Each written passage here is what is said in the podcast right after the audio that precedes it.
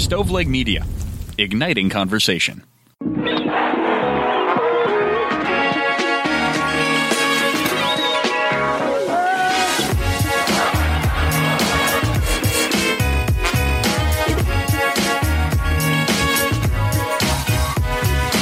Welcome to the 13th episode of the Pulling Tarp Podcast. I'm your host, Bobby Kuhn. I'd love to hear all of your thoughts and comments on how to make the podcast better, so feel free to reach out to me on Twitter at It's R.A. Kuhn. That's I T S R A C O O N. That's where you can reach out to me to discuss coming on as a guest as well. If you enjoy the podcast, please make sure to, dis- to subscribe, drop a rating, and share with friends. I'd like to welcome on a very special guest, Sarah Campbell. Sarah is the reigning Florida State League Female Executive of the Year and the Marketing and Promotions Manager at Roger Dean Chevrolet Stadium in Jupiter, Florida. Can't wait to catch up with Sarah right after this break.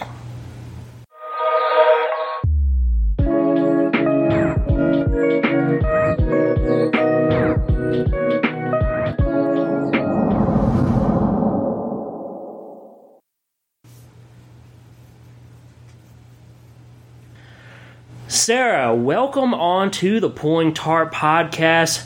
What does your office office look like these days?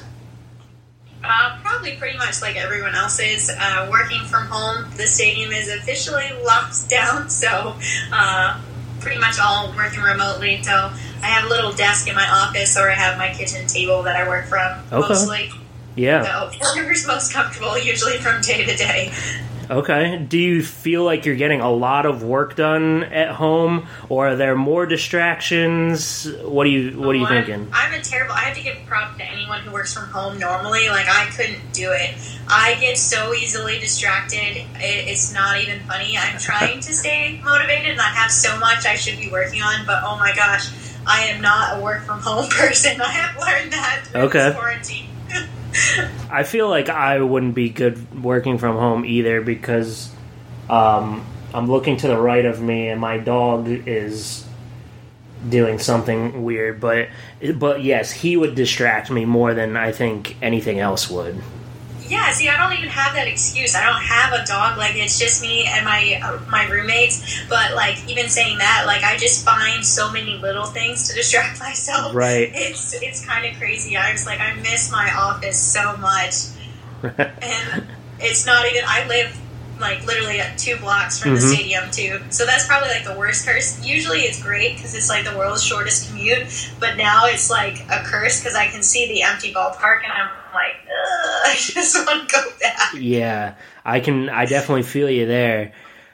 So you're in a very unique situation where you work for the Jupiter Hammerheads, the Palm Beach Cardinals, and you host the Cardinals and the Marlins spring training games.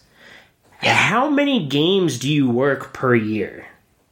So uh, between the two seasons, because we have the spring training for the majors Mhm. and then the two minor league teams, there's actually a total of about 170 games. Um, and our staff actually works all 30 spring training games. It usually Okay. well, it varies from year to year, but usually we have anywhere between 29 to 30 games, and it's usually about 15 and 15 for each team. Um, so we work all of those. Um, but then during the summer season, we actually split our staff in half. Um, So we usually have about 70 games, but then there's a couple of those bigger games that are like all hands on deck, like July 3rd and 4th. Sure. Um, so it kind of equates out to about 80 Okay. games during the summer season. So in total, kind of roughly like 110 throughout each Right. year. Um, now, we're also in rainy Florida, so sometimes it's less than that because we do have a rain out here or there, but that's a pretty good estimation. We don't really count them after a while, Yeah. honestly. I I can imagine. Um, what? So this is the Pulling Tarp podcast. This wasn't on the outline I gave you, but what's the biggest difference between? So you and I work together in Pennsylvania. What's the biggest difference between pulling tarp in Florida and in the north, like uh, in Pennsylvania?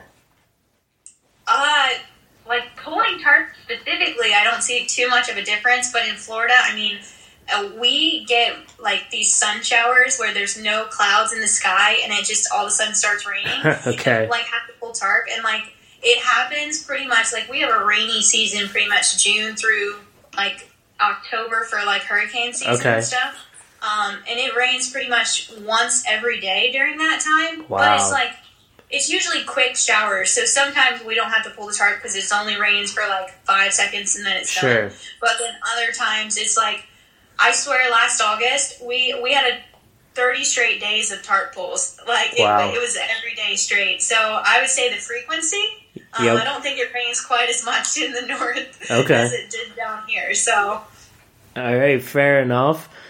I think this has gone by the wayside now, but what were your thoughts about hosting MLB games if they were to play all the games in Florida and Arizona at spring training complexes? I mean, I'd be open to it. Uh, spring training is an amazing time of year. Like it's Yep. my favorite time. Just people get so excited for it because it is the kickoff to baseball. So, um, I mean, I'd definitely be willing to work those. I, like you said, it's it's all rumors right now, so it's Right. really hard to speculate. Um, but I I miss the game, so any opportunity to host games, whether that's for the major leagues or just for the minor leagues, like I'm open to it. For sure. All right. And you had mainly worked in the ticket department and dabbled in other departments. How did you move up to the marketing and promotions manager for not one, but two MILB teams? Yeah, um, I I probably owe a lot of that from from York, which is where I went to school. I went to school at York College, um, and their program in spe- uh, specifically does a really good job of requiring the students to get involved with the sporting events, um, and it helps kind of show you the different facets of it. So like you learn a lot of different, or you see a lot of the different departments, and figure out kind of what you like and what you don't. Mm-hmm. Um, and while I, I liked working in tickets, um, it wasn't as fun as working on the promotion side of stuff and the Sure. marketing. So um, I kind of learned through the whole process that yeah, I like tickets, but I, I like the marketing side a little bit better. So when um, when I was applying for my externship, which we had to do at the end of our uh, program to graduate, Mhm. um, I was like, I'm going to go for something marketing and promote. Well, not necessarily marketing promotion specifically, but something along those lines versus just tickets. Um, and I was lucky enough that when I interviewed, they they offered me the position. All right. so um, got some good experience and really liked it and decided to stay there. So All right, very cool. And can you just go into detail about your duties in season and in the off season? Sure. So, um, like you said, my title is marketing promotion. So, um, I obviously oversee all of the marketing for the stadium. So, um, that includes all internal and external. Um, and when I say internal, I mean like uh, flyer creation um, and different collateral. So, like brochures, uh, pocket schedules, and different things like that. And then Mhm. externally, like the radio partnerships, the TV partnerships. Um, and anyone that we do external marketing with. Um, so I handle setting all of that up, um, but I also handle, um, and this is in season wise, I handle scripting all of the 170 games during Wow. the season. So um, I have some roles that kind of handle on the fulfillment side of stuff, Mm-hmm. um, mainly because so many of the corporate partnerships entail some form of promotion. So Sure. that helps us make sure that we have it built into the script. Um, I also oversee the the national anthem and like the pregame um, for the for the games itself. So like we do first pitches, and we have this um, experience called an honorary bat kid, where we take kids down in the dugout. Mm. Um, so I schedule and and um, schedule out those for the different games, and then I also handle being on field as far as instructing them um, during the pregame to make sure everything runs smoothly. Okay. Um, and I also kind of oversee our press box because, again, it deals a lot with the production of the game. So right.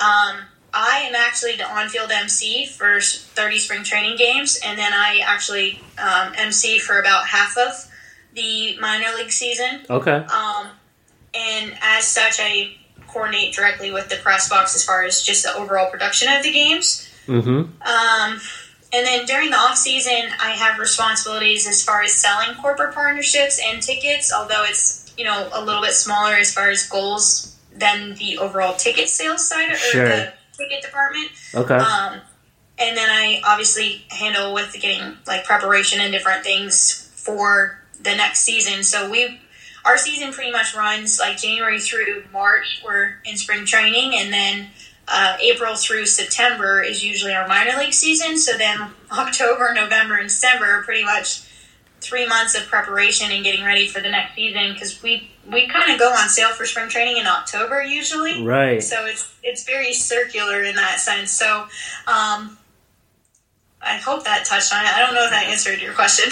It definitely answers the question, and you are a very busy person. Um, I try. I, I get bored easily, so I like having a lot of things to do. So it, it's good because when I like don't, I I get like lazy in a sense. So Yeah. I'm like I'd rather have too much to do than not enough. So Right. I like it. How so? I mean, y- your duties sound a lot like um, what I was doing in Beloit and what Gabe does in Williamsport and uh, that kind of stuff. So, how many how many people are on your staff? I guess. Well, so uh, full time wise, we have about forty people. Um, Okay. But like front office wise, we only have about twenty. So um, the majority of our full time staff are considered ground crew because the facility is about one hundred and ten square acres. So it's Oh, a lot to maintain. Um, so again, about twenty of those are grounds crew members. Okay. Um, and so it, it varies a little bit, but we usually say about 20 of them are front office as far as like our GM, our AGM, and, and different positions like that. So relatively small staff, Okay. uh, particularly for operating major league uh, games. Sure. So Yeah, absolutely. I was going to say, well, that would be the biggest staff I've ever worked for, but then you got to take into account the spring training games and all of that. Yeah. So, yeah. And honestly, it feels small because so so many of us like wear a lot of hats. Like, I, you know it from minor league baseball. Like your your title isn't really all that you do. no, It's, there's so much more to it. I know. And like in Beloit, like even though when I was director of media relations and marketing, there were plenty of times where I was stocking shelves at the end of the night or something like that in the concession stand. So I, I totally get what you're what you're saying there. Um, and that's the name of the game is wearing a ton of different hats and having a ton of different responsibilities. Um, on top of working for two MILB teams, hosting two major league teams' spring training games, Roger Dean Chevrolet Stadium hosted the 2019 Florida State League All Star Game. What was that like? And can you go into how much work is really involved in pulling off an event like that? Yeah, so uh, it was awesome. First, um, right. really cool experience. Um, if anyone ever gets the opportunity to do something like that, I would highly recommend it. Um, but to that point in case, it it was so much work. Um, I'm sure. we, we were um, kind of in the situation that, especially with two minor league teams and as busy as we are, we actually hadn't hosted it in about 19 years. Oh, Um, wow. So we didn't really have anyone on staff who had been there when we previously hosted. Um, so we were basically starting from scratch. And it was a lot of work, and it got a lot of people involved. It got our staff excited. Um, but again, we did that on top of two spring training teams and two minor league seasons, and this was considered kind of an outside event, separate from all of that. Okay. Um, and we had really made it, or I should say, my general manager had really made it clear that they wanted this to be a success. right. Um, so we kind of put all we could into it, and it was physically and mentally exhausting, but it was like the most exciting. We we had about fifty eight hundred people in our ballpark, and we hold about eight thousand. So Okay. um, which was really good for us. Um, all of the teams from our league were there, um, and every one of them gave us great reviews. Um, so, again, it was super awesome, but super exhausting at the same time. I'm sure. I'm sure. I've never had the pleasure of hosting a All Star game, but I can only imagine Um, what was it like being recognized by the Florida State League as the female executive of the year? I mean, you know it more than anybody else, I'm sure. Baseball is a is mostly masculine, um, Yeah. and and it doesn't have to be that way. But I'm I'm super excited that you were recognized as the Florida State League Female Executive of the Year. And what what was that like? Yeah, it was, it was very humbling. It was very nice. Um, it felt, um, it was kind of that end of year um, kind of tribute that really kind of made me smile because like we had done so much work for the All Star game and it was just kind of, uh, it was nice to to feel appreciated for that. Um, and I had been nominated before, but we have um, the Florida State League has some pretty amazing women that work on the different teams there. So I Sure. had never won it before, and I kind of honestly I didn't really anticipate winning it uh, this this past year either. I was just kind of happy being nominated, and um, when Ken Carson, who was our president at the time, called me and said congratulations, I just kind of didn't really believe it at Right. first. Like, I thought maybe he was joking with me. Um, but then it set in and it was it was nice and, and like I said after the the crazy season it was just it was just a pretty cool experience because it it made it all worthwhile and I was like because there were some frustrating moments along the journey as you can imagine with Sure. everything on and it was just like it made all those frustrations worth it. I'm I'm super happy for you, and and that's fantastic. And on that note, uh, we'll be right back after this break.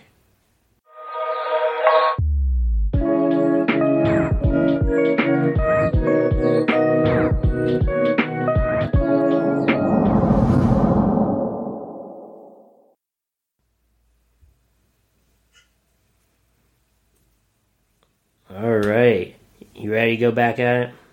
Yeah, I was just gonna tell you a funny story. Sure. was- I forgot to mention during the All Star game, our lights actually, like our our stadium lights, actually lost power. So we literally, like, it was the worst thing ever. In the middle of the game, all our lights went off and then didn't come back on, and so we had to Oh. reboot the whole system, and it was like the most stressful thing. And we we ended up putting our mascots on top of the dugout and had them dance because our sound system somehow worked, but it was just our lights Okay. but everyone was looking at us like, "What happened?" And we were like, "Oh my god!" Hey, it happened in the Super Bowl, so it's not I know, it's not out of the realm of possibility, you know. yeah, but it was just stressful. I was actually there when that happened in the Super Bowl too. That's ironic. Oh wow, you're kind of a Yeah. curse apparently. I I guess I I guess I'm the problem. I must have jinxed it. Well, that brings back some PTSD for me because on two straight opening nights um, for Beloit, we lost power to one bank of lights. So we had to Really? we had to postpone the game. And it happened yeah, it happened 2 years in a row. And it was the Yeah. same bank of lights, so I don't so they said because we had just gotten um, new lights, the um, high efficiency energy ones. Mhm. Um, prior to that season, and so they had told us we were supposed to have this feature where we could um, hit a button and it would do like a special sequence of flashes for like a home run. Oh yeah, which is yeah. what we had done it for, which Mhm. we hit the button for it, but it crashed the whole system. And we were like, oh my god. wow. so it was like the worst thing ever, but luckily it came back on, but it was like we were just getting ready to recognize the league president, Ken Carson, too, and it was like the worst timing ever. But now I look back and I'm like laughing at it. Right. I was like, oh, I hate my life. Wow. Oh, goodness gracious. The thing the things you run into in minor league baseball. I know, right? Uh, so Sarah, you left Roger Dean Chevrolet Stadium after you completed an internship there, and you went to be an account executive for the York Revolution, um, who's an indie ball team. And so you moved back to the city that you went to college in, York, Pennsylvania. What made you return back to Jupiter, and how did that occur? Yeah, so well, leaving Jupiter in the first place was I was really homesick at the time. Um, Mhm. so I wanted, and um, being hundred percent honest, my grandfather was sick at the time too, Okay. so I wanted be closer to family, which Sure. York obviously was. Yep. Um, so I worked with the York Revolution and, and lived with my college roommate, uh, Megan. Um, so it was really good to catch up with her, and like all of that was awesome. But at the same time, it didn't have quite the feel that it did when I was in college. Like um, it just it had felt like home when I was in college, and you probably have experienced this too. But going back outside of college, it was just a totally different feeling, and Yeah. um, loved being close to family, loved being close to Megan again. Um, liked my job too, but it just didn't necessarily feel like the right fit. Mhm. Um, and so at the end of that season, I was kind of actually considering going in a different course and going back to school Sure. um, and kind of getting out of baseball in general. Um, and my dad actually suggested that I just kind of take like a breather because I never actually um, my internship with with Roger Dean was nine months, so Mhm. I started in December of my senior year of college, and then went home to graduate in June, early June, and was there for like four or five days, and then went right back to work for the stadium. Okay. So I never really got to enjoy just having graduated college and being like, "Hey, I'm a, I'm an adult. I made it." Right. Um, so I like basically decided I needed a break and just kind of mentally exhausted. So I went home. Like I left the revolution. I didn't. I didn't have a job, which I don't recommend. But Right. um, just took a little bit of time to recoup, and then like randomly decided I was going to check Roger Dean's like website. I was looking at schools too, and Mhm. potentially going back to school. Um, and there was this job posting, and it happened to be my former boss's position. Um, and to be honest, it, it had been posted for a while. Okay. Um, so I emailed the AGM at Mhm. the time, um, who I knew really well. His name was Alex, and I, I think I said something like, "Hey, uh, hope all is well. Like, I don't even know if you're still hiring for this position, but if you are, here's Right. my resume. Love to be considered." And I was like, "Well, that was a long shot," and I Mhm. thought it's already filled. Like they just forgot to update their website. Well, he called me the next day and asked to set up an interview. Um, and then two days after that, I think I interviewed with him, and then two more days after that, I interviewed with the GM, and um, they uh, finished the call, and I remember calling my dad and uh, just talking to him, and like 45 minutes after I had talked to him, Alex called me back and offered me the position. Oh wow. So uh, happened really quickly. Yeah. Um, but they said they remembered me from my internship and what I did there hmm um, and that really helped me. And they offered, and it was like I remember telling my parents I it felt right, so I went for it.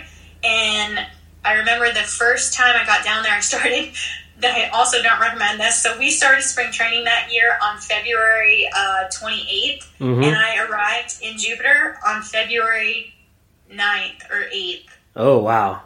So I hit the ground running. too. Yeah, for sure. but I Goodness. remember like realizing it was the right fit because it felt it was it was what I was looking for when I went back to York. It felt like home, hmm and so I was like, okay, this is this is the right fit. And so I, did, I didn't go back to school. I just stayed at Roger Dean. Okay. All right. So. Will DeBoer. So, Sarah, what is the biggest difference between working in indie ball and the minor leagues? Um, for me, it was like a sense of security. Um, there's just a difference between working for an affiliated baseball team where you know you have these other affiliates and you know you have a major league team supporting you versus independent ball. You're all you're all on your own, so you have to pay those players' salaries. You have to keep the lights on. It's it's a lot different mentality, Mhm. and um, I liked independent ball, but I I like being an affiliated much better. Sure. It's, it's just a different feeling in a lot of ways. Right. Well, I would imagine that indie ball, if you were in the marketing department, you would have. And and I don't know how to say this because you definitely have lots of freedom in minor league baseball, but mm-hmm. you can do more creative things in indie ball because the players aren't affiliated. You like you're paying their salary, so you can make the players do whatever you want in indie ball, right? I mean, yes and no. Um, you still run into like the personalities. Um, There's Mhm. just certain players that just aren't comfortable doing certain things, um, and a lot of them in independent ball tend to be a little bit older um, as Right. far as age wise. So they also kind of have families and things, and they're just a little bit more reserved. Okay. So um, the theory is correct, but like actually making that happen is a whole different story. I Okay. actually. I actually find that some of the younger guys in minor league are very, very open to doing funny things now Oh yeah. obviously we get things approved through our major league club Sure. um, a lot of times to make sure there's no issue with it but um, i think i think both are the same way it's just a different crowd it's yeah Okay. I get I get what you're saying. could be wrong Yeah. but- I get I totally get what you're saying. Uh, so you and I interned together for the Williamsport Crosscutters in 2012. Are there any stories that you want to share with the listeners of us working together? You know, it's really funny. I don't remember like too many stories, but I remember these little moments. Like, um, well, it was always you, me, and Brent because we were the the interns at the time. Right. Um, and I remember we had to go to that hotel that was like twenty minutes, maybe fifteen, out from the stadium and pick up the players. And Okay. it was just like circle. Like, I think I had four players in my car, and like. eh, We just we ended up being like the shuttles for them, Right. And then I remember that like Williamsport had a two piece tarp. Yes. Yes, it was a disaster. we had to roll out one side and then run as quick as we could to roll out the other side and then put those sandbags in the middle. Yeah. And it was just like I don't think we ever got the tarp on the field quickly. Like No. Well, just to paint the story a little bit, is I believe they got those tarps used from the Little League World Series. oh, Is it? is Okay. what I was told. And so we rolled one tarp out from the first baseline, and we rolled the other tarp out from the third baseline, and then you p- put tires where where it overlaps. You put tires underneath the tarp, and then put sandbags on top of that. And I believe they have a one piece tarp now. They do. I actually had seen Gabe at the last. Uh, I don't know if it was winter meetings or promo seminar, but he had told me they had a one piece tarp because I told him about that story, and I was like, I hated that two piece Yeah. tarp.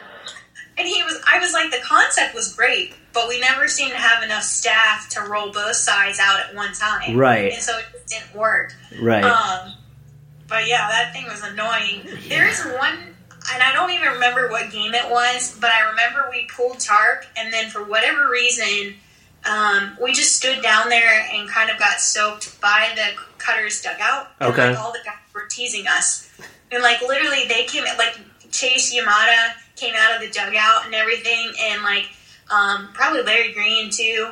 And I remember Roman Quinn was like cracking jokes with us too. Like all the guys were just cracking jokes with us standing in the rain. And like Yeah. I think it rained out that night, but we were just just hanging down there. Yeah.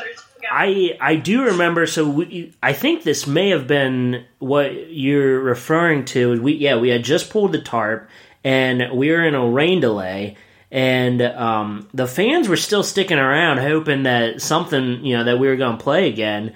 And I was I had made the playlist for the music, and Chase Numata, rest in peace uh, comes out of the dugout and he said he said put call me maybe on.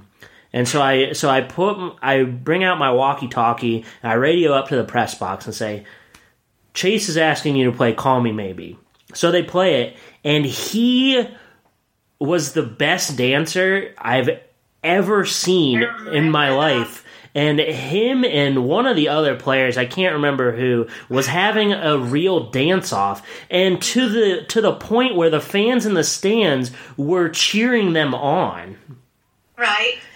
I remember that actually, and that was actually that was actually one of my first interactions with Jeremy, who is the strength coach. Yeah. Because he saw me shivering because all I had on was a t-shirt and like my tarp clothes, and he came out and he gave me his sweatshirt because he felt bad. Wow. Standing in the rain shivering, and I was like, I don't even know you, but you're my best friend. wow um i had actually ran into uh do you remember taka Yeah. yeah he he was the trainer and he had worked um, with Lakewood, and I saw him on the roster when they came to Delmarva, and so I went down to the to the clubhouse and said hi to him. Um, but yeah, he's he's doing well. Um, you know, going back and forth. I think I believe he's from Japan, so I think he's going back and forth between Okay. the Phillies and Japan. Um, Yeah. but yeah, I that summer I knew Brent like the back of my hand because him and I delivered every pocket schedule and for, we literally were in the car together from 9 to 5 every day for 3 weeks. Yeah. I And- remember that because Sarah was like, boy, they kind of made the boys club and left you out of it. And I was like, well, they're delivering pocket schedules, so I'm not really mad about it. And for people that may not understand the Williamsport area, um, there's not a whole lot outside of the city. So the Williamsport crosscutters draw from easily an hour, maybe maybe more away. So like we delivered thousands of pocket schedules, I, it's a thousands upon thousands for Yeah. li- literally three three weeks. Him and I were just in the car together delivering pocket Right. schedules. And I remember that eh, because I, like, my hometown is 45 minutes from the stadium because I used to commute in. And I, we used to go to crosscutter games all the time when I was little. Yeah, And so, like, the area, their reach is crazy. yeah. And I, I can only imagine. I forget why I didn't have to deliver them. But for some reason, I was like immune from that, which I'm not really complaining about. Looking back, I was like, Yeah. you guys complained about it all the time. it it was kind of nice to get out of the office, but um, yeah, it got it got old after a couple days. Um, but unlike you, I live literally right around the corner. Um, there was there was one stop sign and a uh, stop light, and if I hit if I hit green, I could leave my house at eight fifty eight and get to work at nine o'clock. Oh, yeah, you're fortunate. I did not. I had a 45 minute without traffic, and there's some traffic. I and there was like construction going on like over the hill where I had to come down into Williamsport sometimes too. hmm And I know I always left with like an hour before we had to be there because I just Yep. knew otherwise I was going to be late. Right. Um, and then the only other thing I remember is going on that uh, that like Hiawatha cruise or whatever. Oh yeah. Wa- wasn't it season ticket holders Yep. or something Mhm. like? And it, I feel like it was just you and I too as interns. Like I don't think Brent could be there or something because it was after it was after work one day, Yeah. and it was. I feel like it was Gabe, Sarah, Jenny, Yep. and you and me. Oh, Yeah. okay. I think I don't think Doug was there. Oh, okay. Yeah, I, I do remember going on the Hiawatha. The Hiawatha is a very historic boat, and it's a paddle boat. It's it's a motorized paddle boat, and it it is used for like dinner cruises and stuff like that. But it is historic, and like everybody knows the name of it, and yeah, it's just it's just one of those things that everybody knows what it is. Um, but yeah, that was that was pretty cool. Um, going up and down the Susquehanna River. And I just remember it because of the boat. That's really the only reason I remember it. Because, like you said, it was just like so well known, and I was like, "Are we really going on this for Yeah. a season ticket holder celebration?" But everyone loved it. It's something different, that's for sure. I mean, to have have a nice dinner and uh, have drinks on a just sailing sailing down the Susquehanna River, it's pretty nice. Yeah. But uh, yeah, go ahead. No, I was just going to say those are kind of my, those are like my memories of it. Okay. And, and Jess, I was going to say because we mentioned a couple of people um, that we remember from working there, but Jess was the other female intern. She was in food and beverage. Remember? Yes. and um, she was a little bit older. Like I think, I think she was in her late twenties, and Yeah. she, I remember just kind of talking with her because she'd always be over by the concession stands, which were right across from the team store, and Mhm. like part of my responsibilities were the team store. So I just talked with her like the whole time. Right. And I believe you know, I haven't I haven't uh, talked to her, kept up with her, but from based off social media, I think she's the team photographer now for FC Dallas. She is, yeah. She got into well, that was what she always wanted to do. I was, um, it always surprised me that when she, because she was in food and beverage when we were there, and that's not what she wanted to do. She was kind of like into graphic design and photography. Okay. And I know she works. Um, she's in Dallas now, and then she was previously with another team in. Where was she before that? She was with another soccer team before that, Okay. and um, yeah, she moved to Texas and she loves it out there. Nice. So All right. Yeah. Yeah, uh, food and beverage, like, well, minor league baseball as a whole is not very glorious, but um, I was director of food and beverage when I first moved to Beloit. And just to get my foot in the door as a full time uh, employee, and that was the hardest job I've ever had. I, I, I mean, I wasn't qualified at all for it, but but uh, yeah, it was phys- very physically demanding. That's for sure. I just remember Mr. Bill. He was the nicest. He was in charge of food and beverage for them, and he was just the nice. He's like the sweetest older gentleman like Yeah. ever. Like he kind of reminds you of like grandpa. Yeah, oh yeah, and he knew that stadium like the back of his hand too. I think he had been there the longest, hadn't he? I think so. Well, be, be, between him and Gabe and Doug, Oh because yeah, I was gonna say maybe Gabe had been there slightly longer, but yeah, Well- between the two of them, they had been there for so many years. Gabe and Doug had moved with the team, so they worked for the team when it was in Geneva, New York, Okay, and then they moved with the team when they moved to Williamsport. okay, Yeah. So, but so you and I have both ran multiple social media accounts for minor league teams, and um, all the social media people that I get to come on here, I ask them, "What's the weirdest comment or message you've received while running a team's social media account?" yeah. So we have uh, like a handful of them because we have the two minor league accounts, and then we have one for the stadium. Okay. Um, so we have a lot of social media, but the funniest one I ever got was actually through the Jupiter Hammerheads, um, and it was a lady um, who reached out with the best intention, but she sent us this message about a baseball seminar slash baseball camp, and it was for U12 baseball teams. Okay. And she thought we were one of them. Oh, Um, and I had to be the one to inform her that we weren't, in fact, a U12 baseball team. We were a minor league team. Um, so we didn't really fit what she was looking for. okay. but Wow.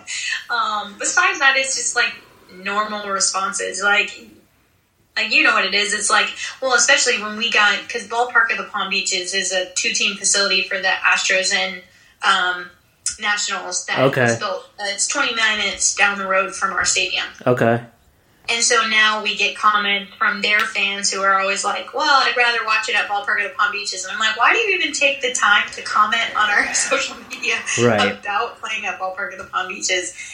I'm like, people apparently have a lot of free time sometimes. So I, I just let it go. It's not even like it's a mean comment. It's just Yeah. about Ballpark of the Palm Beaches. Right, right. Well, yeah, those those are you know semi semi normal um, messages or responses, but um, Yeah. but so you're a twin. I am, yes. What's it like? And identical twins, right?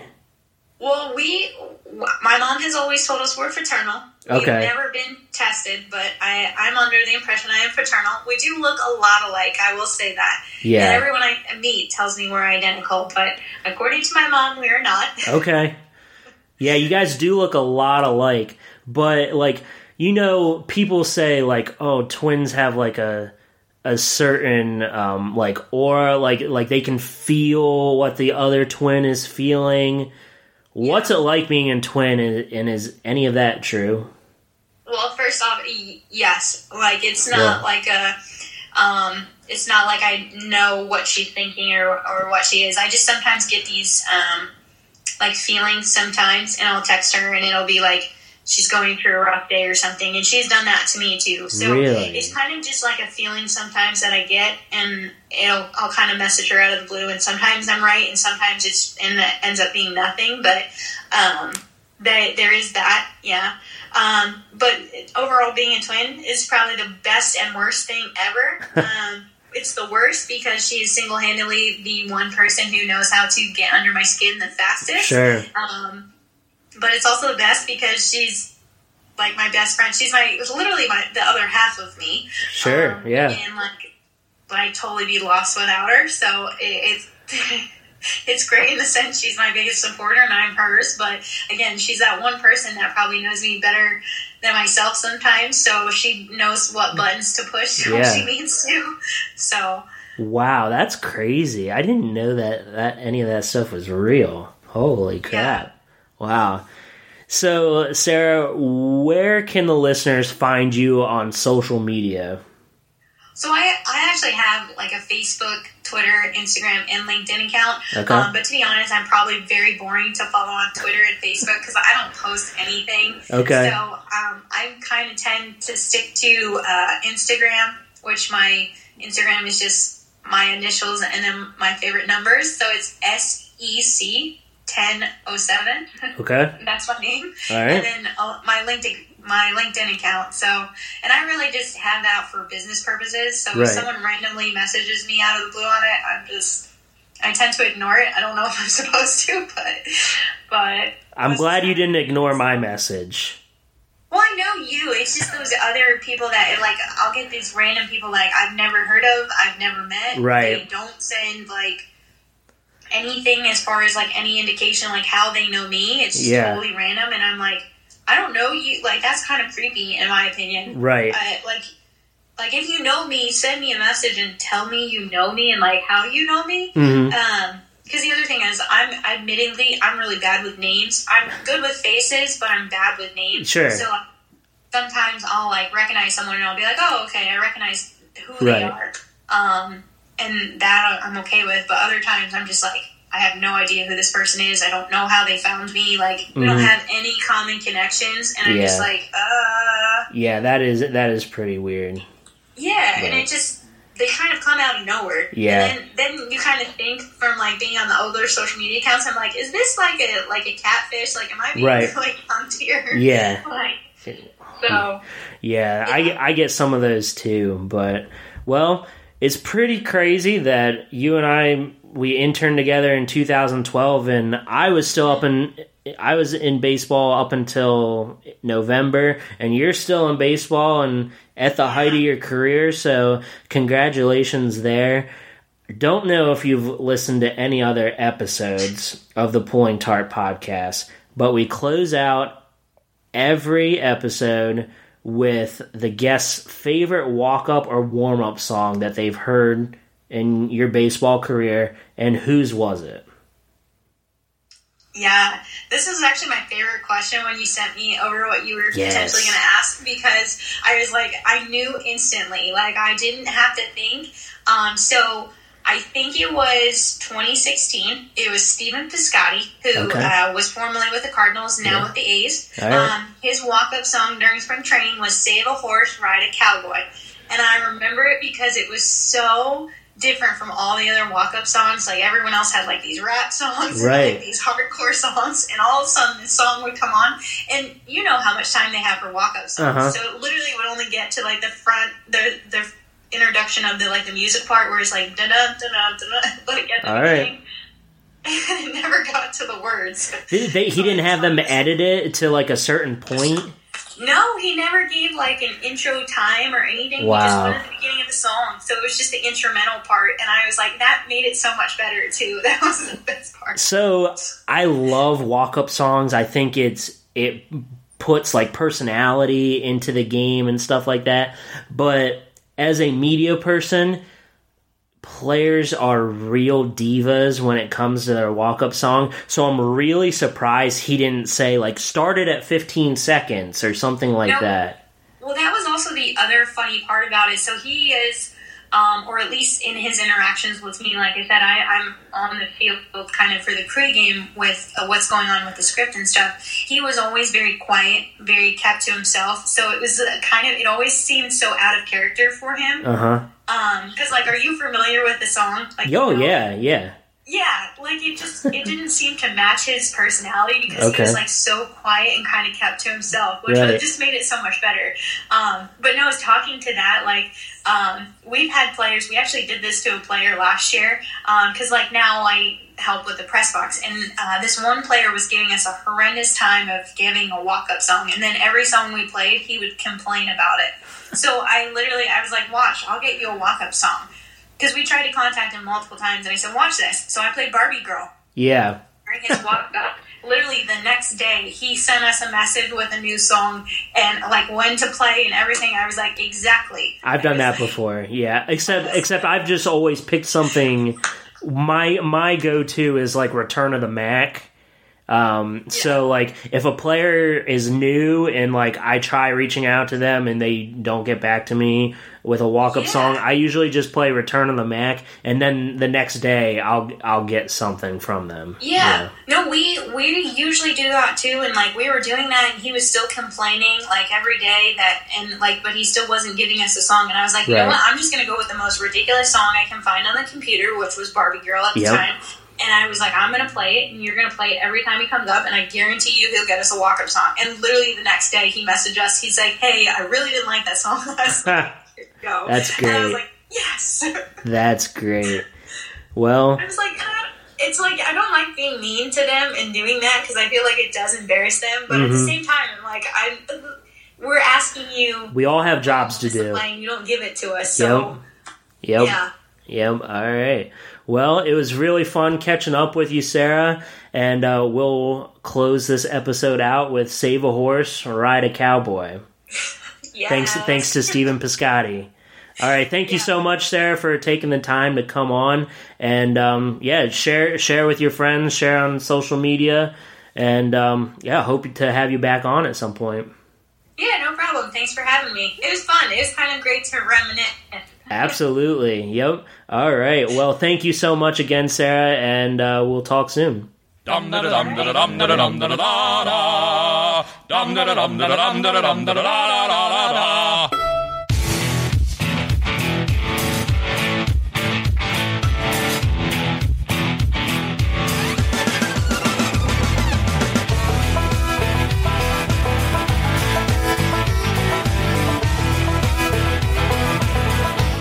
You've listened to the Pulling Tarp Podcast, distributed by Stoveleg Media. Make sure you check out our page at stoveleg.com to learn more about Bobby and the rest of the show. Stoveleg Media, igniting conversation.